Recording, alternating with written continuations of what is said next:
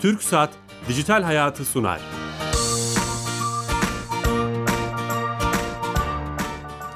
Herkese merhaba, ben Bilal Eren. Teknoloji, internet ve sosyal medyanın daha geniş anlamda dijitalleşmenin hayatlarımıza etkilediğini konuştuğumuz programımıza hoş geldiniz. Her cuma saat 15.30'da TRT İstanbul Harbiye stüdyolarından sizlere sesleniyoruz. 2020'nin ilk programındayız. 6. senemizde programımızın 256. haftasında sizinle beraberiz.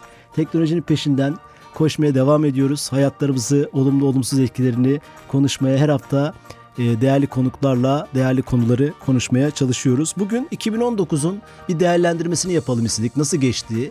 E, hangi teknolojiler hayatımızı etkiledi? Olumlu olumsuz manada. Hangi skandallar oldu?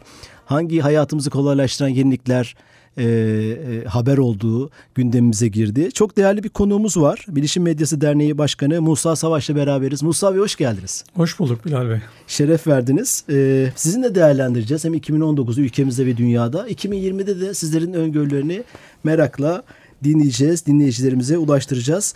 Ee, 2020'nin bu ilk programında TürkSat'ta devam et, devam ediyoruz. Bizim e, sponsorumuz programımızın sponsoru ve e, kamunun bütün işlerini dijitalleştiren, hizmetlerini dijitalleştiren Türkiye Gov.tr'yi yöneten, evet. işleten kurumumuz. Orada Sami Yenice bize her hafta bir hayatımızı kolaylaştıran servisi anlatmaya devam edecek bu senede. Sanırım telefon attığımızda. Alo. Bilal Bey yayınlar. Hoş geldiniz yayınımıza. Hoş bulduk sağ olun. 2020'nin ilk hizmeti ne olacak anlatmak istediniz? Evet, hizmetten önce bir bilgiyi paylaşalım isterseniz dinleyicilerimizle. Lütfen. EDV kapısı kullanıcı sayısı 45 milyonu aştı. Süper. Ee, 45 milyonu e, dinleyicilerimize duyurduktan sonra bu hafta da geçtiğimiz günlerde açtığımız bir hizmetten bahsedelim. Tamam. Toplu Konut İdaresi Başkanlığı'nın TOKİ'nin bir hizmeti. Konut iş yeri başvurusu. Bu hizmeti kullanarak gerekli şartları taşımanız halinde Toplu Konut İdaresi Başkanlığı'na kendi adınıza konut veya iş yeri başvurusunda bulunabilir ve başvurularınızı takip edebilirsiniz. Dinleyicilerimize Erev Kapısı'nın sosyal medya hesaplarından takip edebileceklerini de hatırlatalım. Lütfen. Facebook ve Instagram'da Erev Kapısı, Twitter'da e-kapı hesaplarıyla güvenli ve doğru bilgiye ulaşabilirsiniz. Harika. 2020'nin ilk hizmeti miydi bu bize açıkladınız? Muhtemelen e, evet. Evet. Birkaç hizmet e, daha açıldı e, bu hafta içerisinde. Süper. Artık şeyi de takip etmekte zorlanıyoruz. O kadar e, hizmetler arka arkaya açılmaya başladı ki e, e, bu devletin dijitalleşmesi noktasında emekleriniz büyük. Çok teşekkür ederiz. Ben teşekkür ederim yayınlar. Sağ olun, teşekkürler. Evet, TürkSat'a bağlandık ve Dijital Türkiye yeni ismiyle hizmetlerini den birisini daha öğrenmiş olduk. Yeni katılan dinleyicilerimiz vardır aramıza. Bilişim Medyası Derneği Başkanı Musa Savaş'la 2019'u değerlendireceğiz. 2019'da e, sıralayacak olursak ülkemizde dünyada sizi en çok etkileyen, gündemimizi en çok meşgul eden konular neler? Ülkemizde en çok meşgul eden konu 5G. 5G'ye geçiş 5G oldu. Evet, yani 5G teknolojileri oldu. Bu konuda zaten e, BTK'nın öncülüğünde Ankara'da bir hayli çalışma yapılıyor. Öyle sanıyorum ki 2020'de 5G'ye geçeceğiz gibi görünüyor. Şayet bunu yaparsak e, dünyadaki ilk ülkelerden biri olacağız bu konuda. O önemli. 5G teknolojisinin altında da mesela Huawei ile ilgili bir kriz yaşadık. Bazıları Evet. e, e, bu teknolojinin e, öncülerinden biri olarak bu şirketi gördüğü için Amerika Çin arasındaki o savaşın da kıvılcımını başlattı veya işte sebeplerinden biri oldu diye hep konuşuluyor. Bu teknolojiye bağlayabilir miyiz o krizi? Be- be- 5G'den ziyade e, Huawei'nin e, ürettiği donanımlarda kullandığı e, teknolojiyle ilgili bir olay o.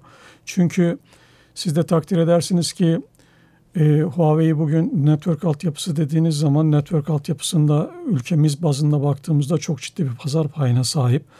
E, dünyada baktığınızda da e, birçok ülkede çok e, nasıl diyeyim öldürücü, yırtıcı rekabetlere giriyor. Bu bağlamda baktığınız zaman zaten Amerika'nın başlattığı şey 5G'den ziyade mevcut e, donanımlarının donanımlarında arka kapı olduğuna dair bilgi aktardığına dairdi.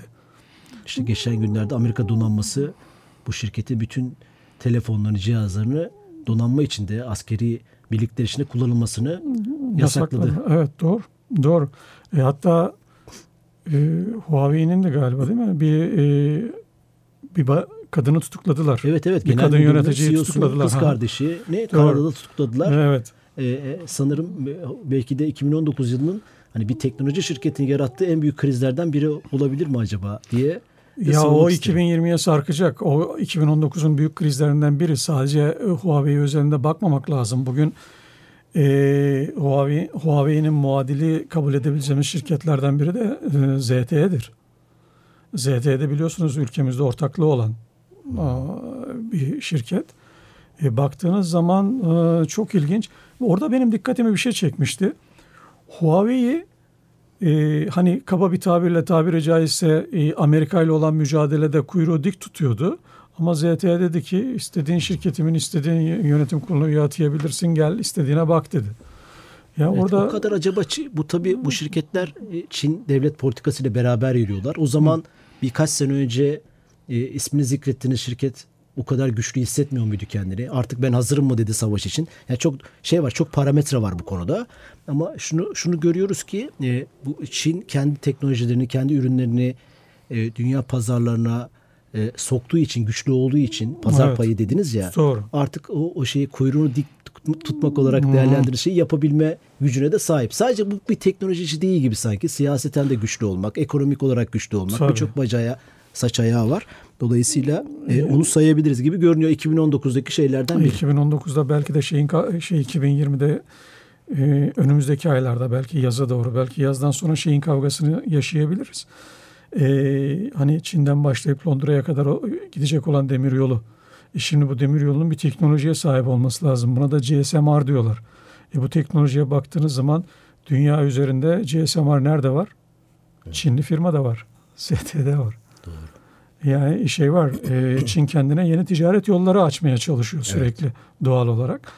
E, Dolayısıyla 2019'un e, e, en büyük olaylardan biri Amerika ile Çin arasındaki teknoloji savaşları diyebiliriz üst başlık olarak evet, öyle gözüküyor. Evet, yani 2020'de de farklı etkili, şekillerde devam edecek. E, e, öyle gözüküyor. Onu söyleyebiliriz. Bilmiyorum e, diğer şey işte filmlere, bilim kurgu dizilerine, e, işte kitaplara yansıyan yapay zeka robotlar bizi işsiz mi bırakacak?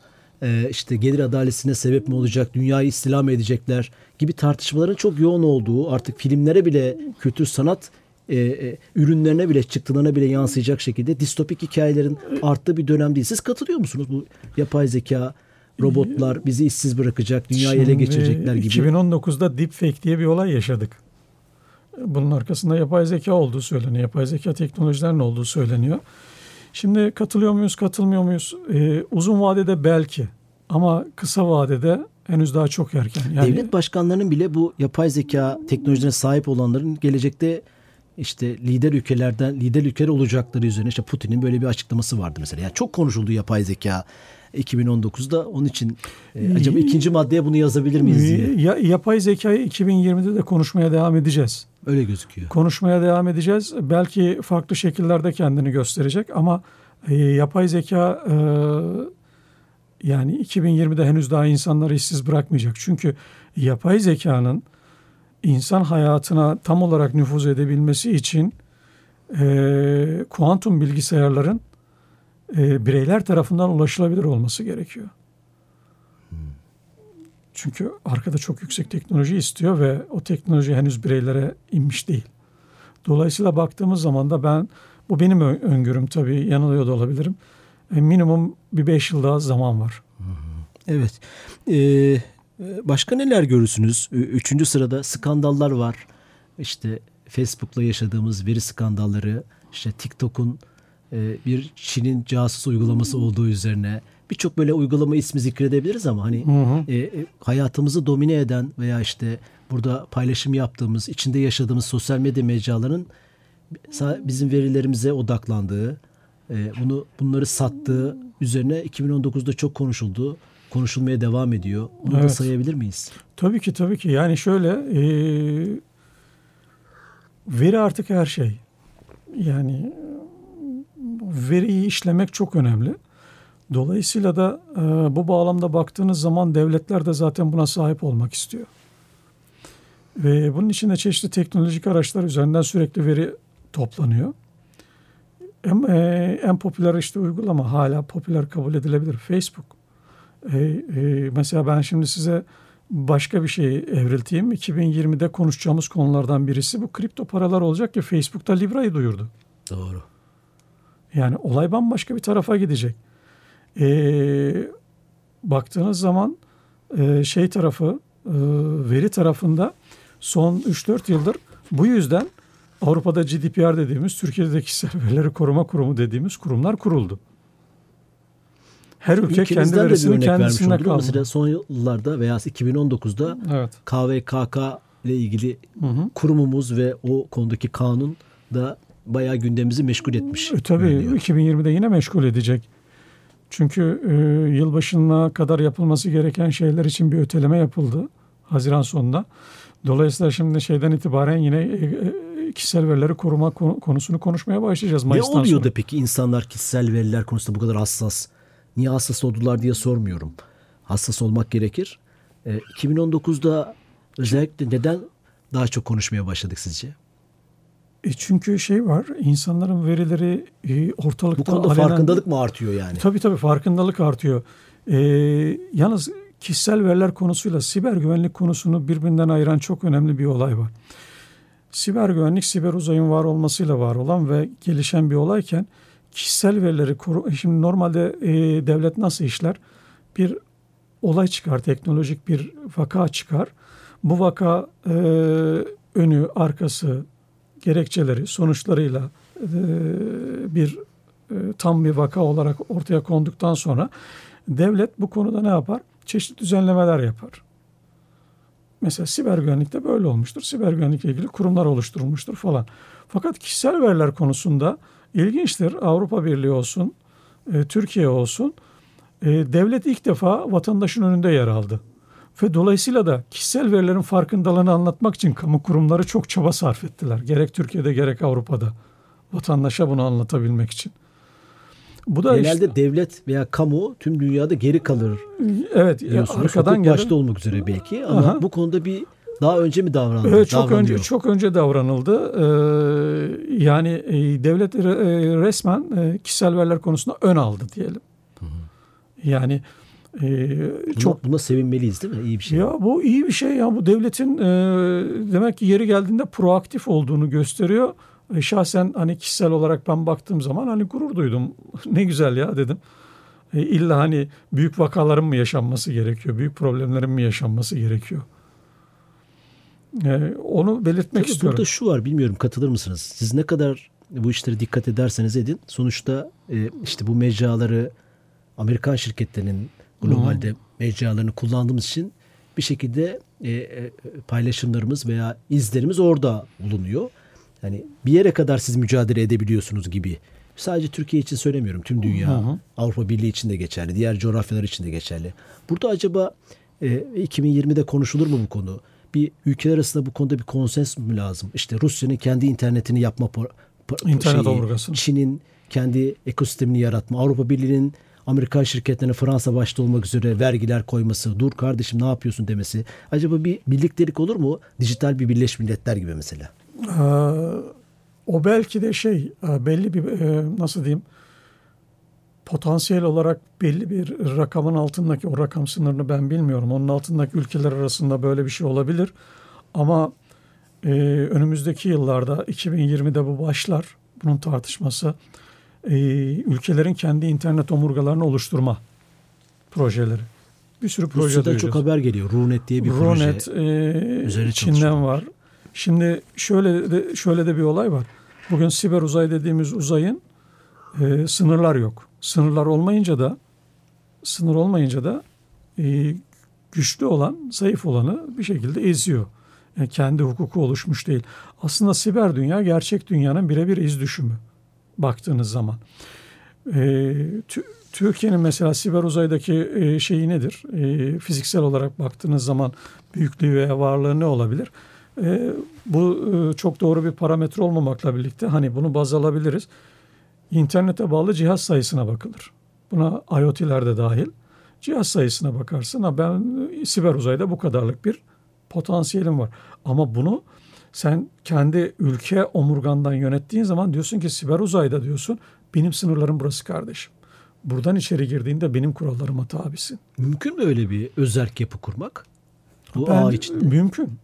Bence mümkün. Yani bunu Rusya ile Çin bunu yakın zamanda gösterecekler tüm dünyaya.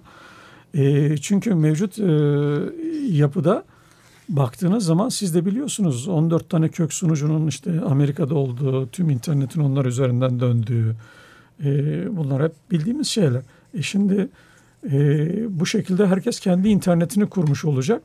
Fiziksel dünyadaki e, şeye baktığınız zaman e, fiziksel sınırlarla ilgili kurallar neyi gerektiriyorsa yarın bir gün siber uzaydaki omurgalar üzerindeki kurallar da benzer şekilde gerçek dünyanın bir iz düşümü şeklinde olacak. Peki neden biz e, şu soruyu geliyor aklına insanın. İnternet daha çok demokrasi, daha çok özgürlük, insanların, toplumların birbirleriyle konuşması için, sorunlarını çözmesi için, deneyim paylaşım için ortaya çıkmış. O hani o coşkuyla ortaya çıkmış bir şeyken bugün sadece güvenlik paradigmasıyla işte herkes özerk internetini kursun, aman paylaşımlarımıza dikkat edelim. Buraya nasıl geldik? Yani çok güvenlik konuşuyorsa iyi gitmiyor işler demek değil midir? E, tabii ki, tabii ki. Çünkü e, şimdi şöyle internetin daha 25. yılında falanız. Yanlış hatırlamıyorsam. Şöyle bir örnek vereyim. Otomotiv sektörünü düşünün. İlk otomobil çıktığında geri vitesi yoktu değil mi? Sonradan işte geri vites geliyor, dikiz aynaları süreç içerisinde yaşana yaşana ve şu anki otomotiv endüstrisinin yaklaşık 100 yıldan fazla bir geçmişi var. Doğru mu? Doğru. Ve belli kuralları var, belli şeyler var. Siber uzay hala e, Amerikan kovboy filmlerinde seyrettiğimiz Texas dönemi. o yüzden çok fazla güvenlik konuşuyoruz.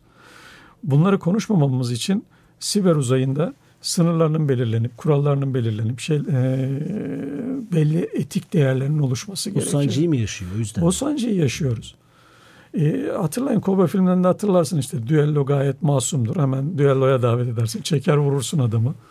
Döner gidersin. Yani e, dolayısıyla şu an siber uzay bunun sancılarını yaşıyor. Dolayısıyla da ülkeler güvenlik olayını mecburen ön plana alıyorlar. Kişisel verilere belki de bu yüzden belki değil bu yüzden devletler öncü oldu. Evet. Evet yeni katılan dinleyicilerimiz vardı. Tekrar edeceğim. Bilişim Medyası Derneği Başkanı Musa Savaş'la beraberiz. Biraz medya tarafına bakalım mı? Bilişim Medyası Derneği'ne de atıf yaparak. Ee, e, son e, yıllarda toplumları da etkileyecek şekilde işte fake news kavramı, yalan haber, e, işte doğru olmayan gerçekler, post-truth vesaire bir sürü ifadeler, kavramlar konuşulmaya başladı. Şu yalan haberin çığ gibi büyüdüğü, yayıldığı, e, bilmiyorum bir medya aynı zamanda bir gazeteci olarak e, ne düşünüyorsunuz? İşte Trump'ın Twitter kullanımı. Bunlar da 2019'a damga vurur mu? Sahte haberler nasıl anlaşılır? İnsanlar bu konuda neyin doğru neyin gerçek olduğunu biraz önce deepfake teknolojilerini örnek verdiniz. Evet. E, ne Şimdi onu ben size şöyle anlatayım. Ee, internetin e, hemen etkilediği ve hala da etkilemeye devam ettiği en önemli sektörlerden biri medya. Medya hala dönüşüm sancıları yaşıyor. Dönüşebilmiş değil. Ee, ve 2020'de mesela 2020'den itibaren altyapı tarafında broadcast teknolojilerin tamamı diyeyim e, internet üzerine kayacak. Yani Almanya bildiğim kadarıyla Temmuz'dan itibaren tüm televizyon yayınlarının internet üzerine e, kayacağına dair çok önceden karar almış. Yani Ee, yani her şey internet ortamına e, dönecek. Ölçülebilir hale gelecek. Daha böyle realistik sonuçlar çıkacak. Burada medya tarafı ise şu dönüşümü yapmak zorunda. Medyanın şu an yaşadığı en büyük sıkıntı şu. Ee, işsiz kalan her gazeteci gitti bir site açtı veya şey açtı. Sosyal e, medyadaki mecra, e, kendi mecralar çalışıyor. kendi medyasını yapmaya çalıştı. Şimdi burada e, Yalan haberi mi tetikliyor? Yalan bilgiyi, sahte haberi. Bu tetikleyen bir şey. mi? yok Onu demek e, gazetecilik eğitimi olmayan, gazetecilik kültürü olmayan, belli değerleri, belli kuralları, e, belli ilkeleri bilmeyen insanlar gazetecilere soyunduğu an ki herkes gazeteci olabiliyor. E, İnternet bu şey veriyor, olanağı İnternet- veriyor insana. Evet. Ama bunlar işte kalıcı olamıyorlar. O yüzden de bu yalan haberlerin ya da spekülatif haberlerin çok fazla ortaya çıkmasına sebep oluyor. Yayılmasına sebep oluyorlar. Oysa şöyle bir olay var. Düşünün bir medya kuruluşları var. Bunlar hala bu sancıyı yaşıyorlar. Medya kuruluşlarında konvansiyonel taraf, basılı taraftan gelen bir kültür var. neredeyse 60 yıldır 70 Türkiye'de e, yaklaşık 100 yıla yakın 100 yıllık e, şey medya geçmişi olan şeyler var. Kuruluşlar var. E bunlarda bir medya kültürü var. Mesela TRT de bu kurumlardan birisi. Şimdi uygun şekilde bu e, internet tarafına dönüşümü yapıldığı zaman bu kuruluşların verdiği haberler yine güven telkin edecek. Güvenilir kabul edilecek. Şey e, yani haberi verenin kimliği geçmişindeki birikim referanslar. E, evet o referanslar o haberin e, güvenilirliğinin en büyük kriteri olacak. Yoksa üç gün önce kamerayı eline almış. Şimdi haberi nasıl verdiğiniz çok önemli. Yıpratıcı haber hani e, gazeteci jargonuyla çak geç. Bu haberler çok yansıma alır, çok şey olur falan ama e, doğruluğu ne? Dolayısıyla insanlar yalan bir haberin yalan olup olmadığını bize şey, düştü sanki o görevler. Yani genel haberini kontrol etme. Bu fotoğraf doğru mu, video doğru mu? Evet. Bir de bunu bu, bu internet gücünü devletlerin işte troll ordularıyla başka hmm. güçlerle onu keşfetti sanki. E, tabii devletler Ve o devletler bunu, bunu ya başka ülkelerin Rusya olmak üzere kamuoylarını, Amerika. başka ülkelerin siyasetlerini etkilemek için e, işte Amerika, Rusya, Amerika seçimlerinde hep konuşuluyor. Soruşturmalar hmm. devam evet, ediyor. Evet. Bir sanki devletler de içinden haberler geliyor şu kadar ordu kurdu falan diye. Sanki o internetin o şey alanını onlar da keşfettiler ve yapılıyor, başladılar. Yapılıyor. Çok ciddi hani troll dediğimiz ordular söz konusu. E, fakat ben bunları biz çok... ne yapacağız bir kaotik ortamda? Bir, bir, biz şunu yapacağız. Haberi okuduğumuz sosyal medyada okuyorsak mecranın güvenilirliğine bakacağız. Kimden okuyoruz? Bilal Eren'den okuyoruz. Bilal Eren kimdir kardeşim? Ona bakacağız. Ha tamam bu Bilal Eren'in geçmişi, gazetecilik geçmişi, çalıştığı kurumlar, şeyler böyle bir birikimin sonucuysa diyoruz ki bu haber doğrudur. Ve Bilal'in bakış açısıyla vermiş Bilal bunu. Çünkü habere nasıl baktığınız da önemli. Doğru. Yani dolayısıyla e, şey e, insanların sosyal medyada veya internette gördükleri haberlere bakarken önce bu açıdan bir bakmaları lazım. Evet. 2019'un en şey uygulaması çıkış yapan sosyal ağı, mecrası hangisi? Şu TikTok. TikTok mu? Bence TikTok. Evet. TikTok mu nasıl okunuyor onu da çok şey yapmıyorum bazıları ama. TikTok diyor, birisi ben, bazıları evet, TikTok, TikTok diyor. Ya, yani önemli değil ama o mecranın şu, sosyolojik olarak da bir karşılığı var mı? Ne ne görüyorsunuz? Şu, Türkiye'de dünyada ikinci veya üçüncü kullanımda. Gençler eğleniyor. Ya ben öyle bakıyorum. Gençler eğleniyor. Ee, bir de şimdi Türkiye'de bu kadar ilgi görmesinin sebebi de şu olabilir. Ee, ben gençleri gözlemlediğim zaman şunu görüyorum. Ee, şeyler e, herhalde üstlerindeki e, okul, ders veya benzeri eğitim yüklerinden dolayı böyle her fırsatta bir, es, bir esprili taraf bulma, bir şeylere takılma, böyle hmm, nasıl diyeyim kendilerini deşarj etme yöntemleri arıyorlar. Gençlerin yanında bayağı orta yaşlı insanların, orta yaş üstü insanların da fenomen olduğu bir mecradan bahsediyoruz aslında. Ya işte ben gençler var. açısından şey yapıyorum. Şey demiş TikTok'un e, e, şeyi e, iş geliştirme başkanlarından biri geçen bir haberde okudum. E, Türkler çok yaratıcı, çok mutluyuz o pazarda olmaktan. Çok yaratıcı bulmuş bizi. Ama e, bildiğim kadarıyla da TikTok mıydı?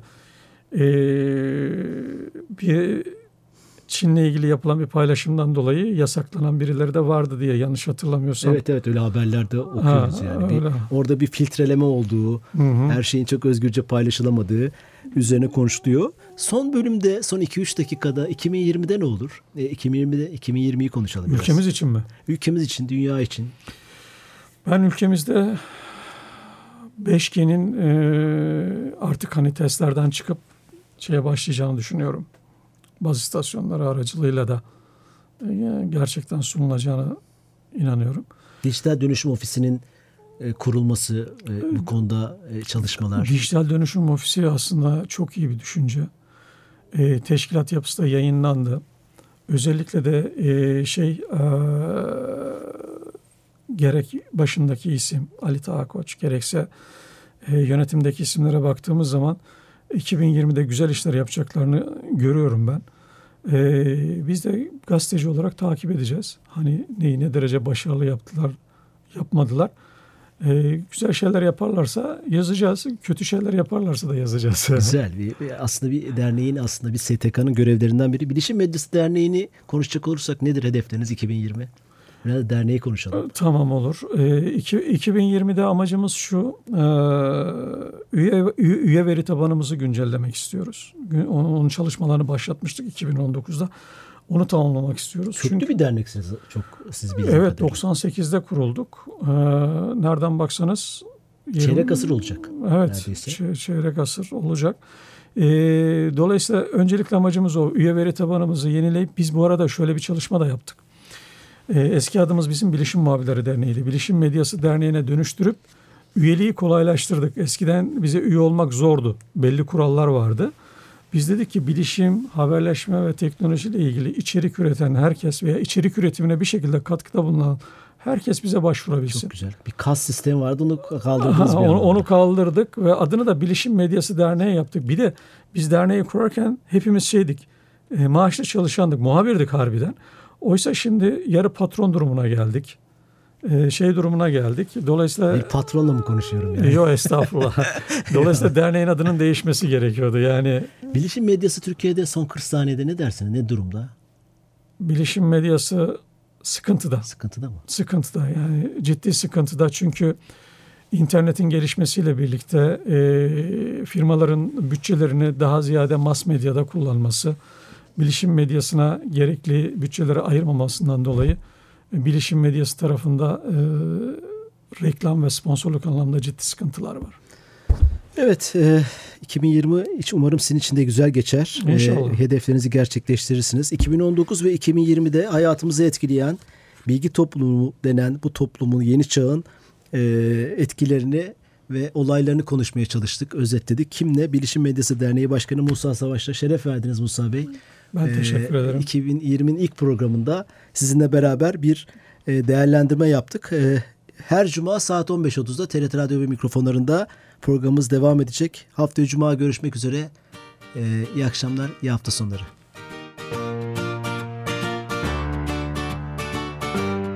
Türk Saat Dijital Hayatı sondu.